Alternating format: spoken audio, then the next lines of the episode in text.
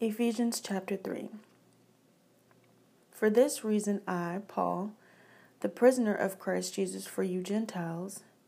if indeed you have heard of the dispensation of the grace of God which was given to me for you, how that by revelation he made known to me the mystery, as I have briefly written already, by which, when you read, you may understand my knowledge in the mystery of Christ, which in other ages was not made known to the sons of men, as it has now been revealed by the Spirit to his holy apostles and prophets, that the Gentiles should be fellow heirs of the same body, and partakers of his promise in Christ through the gospel, of which I became a minister,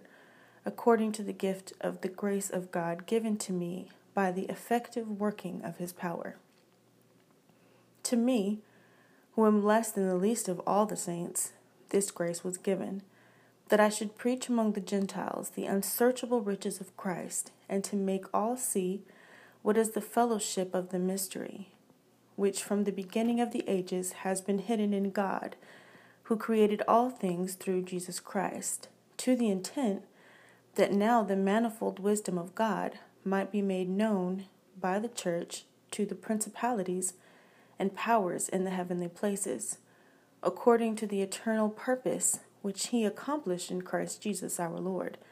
and which we have boldness and access with confidence through faith in him. Therefore I ask that you do not lose heart at my tribulations for you,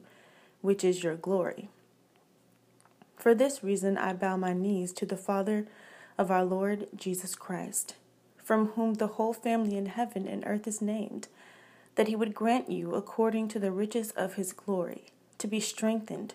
with might through his Spirit in the inner man, that Christ may dwell in your hearts through faith, that you, being rooted and grounded in love, may be able to comprehend with all the saints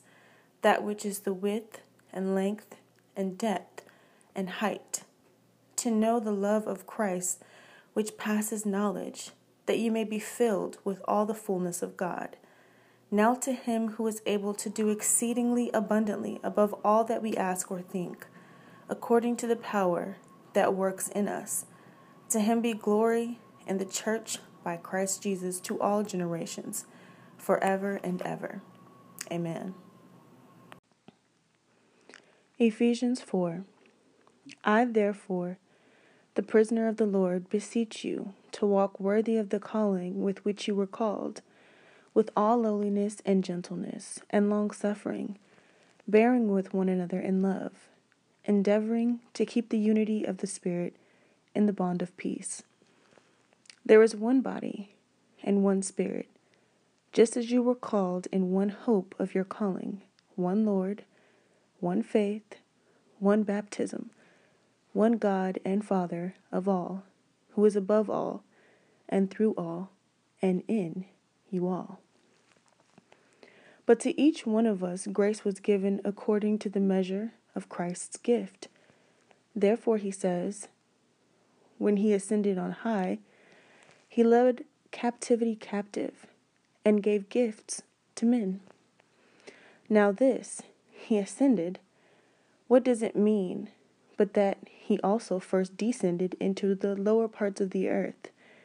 He who descended is also the one who ascended far above all the heavens, that he might fill all things. And he himself gave some to be apostles, some prophets, some evangelists, and some pastors and teachers, for the equipping of the saints, for the work of ministry, for the edifying of the body of Christ till we all come to the unity of the faith and of the knowledge of the Son of God, to a perfect man, to the measure of the stature of the fullness of Christ, that we should no longer be children, tossed to and fro and carried about with every wind of doctrine, by the trickery of men and the cunning craftiness of deceitful plotting, but, speaking the truth in love, may grow up and all things into him who is the head, Christ, from whom the whole body, joined and knit together by what every joint supplies, according to the effective working by which every part does its share, causes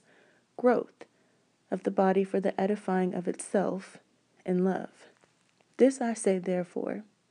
and testify in the Lord, that you should no longer walk as the rest of the Gentiles walk, in the futility of their mind, having their understanding darkened, being alienated from the life of God, because of ignorance that is in them, because of the blindness of their heart, who, being past feeling, have given themselves over to lewdness, to work all uncleanness with greediness. But you have not so learned Christ, if you indeed have heard him and have been taught by him, as the truth is in Jesus, that you put off concerning your former conduct the old man which grows corrupt according to the deceitful lusts, and to be renewed in the spirit of your mind, and that you put on the new man which was created according to God in true righteousness and holiness. Therefore, putting away lying, let each one of you speak truth with his neighbor, for we are members of one another. Be angry and do not sin. Do not let the sun go down on your wrath, nor give place to the devil. Let him who stole steal no longer, but rather let him labor, working with his hands what is good, that he may have something to give to him who has need. Let no corrupt word proceed out of your mouth, but what is good for necessary edification, that it may impart grace to the hearers. And do not grieve the Holy Spirit of God, by whom you were sealed for the day of redemption. Let all bitterness, wrath, anger, clamor, and evil speaking be put away from you with all malice,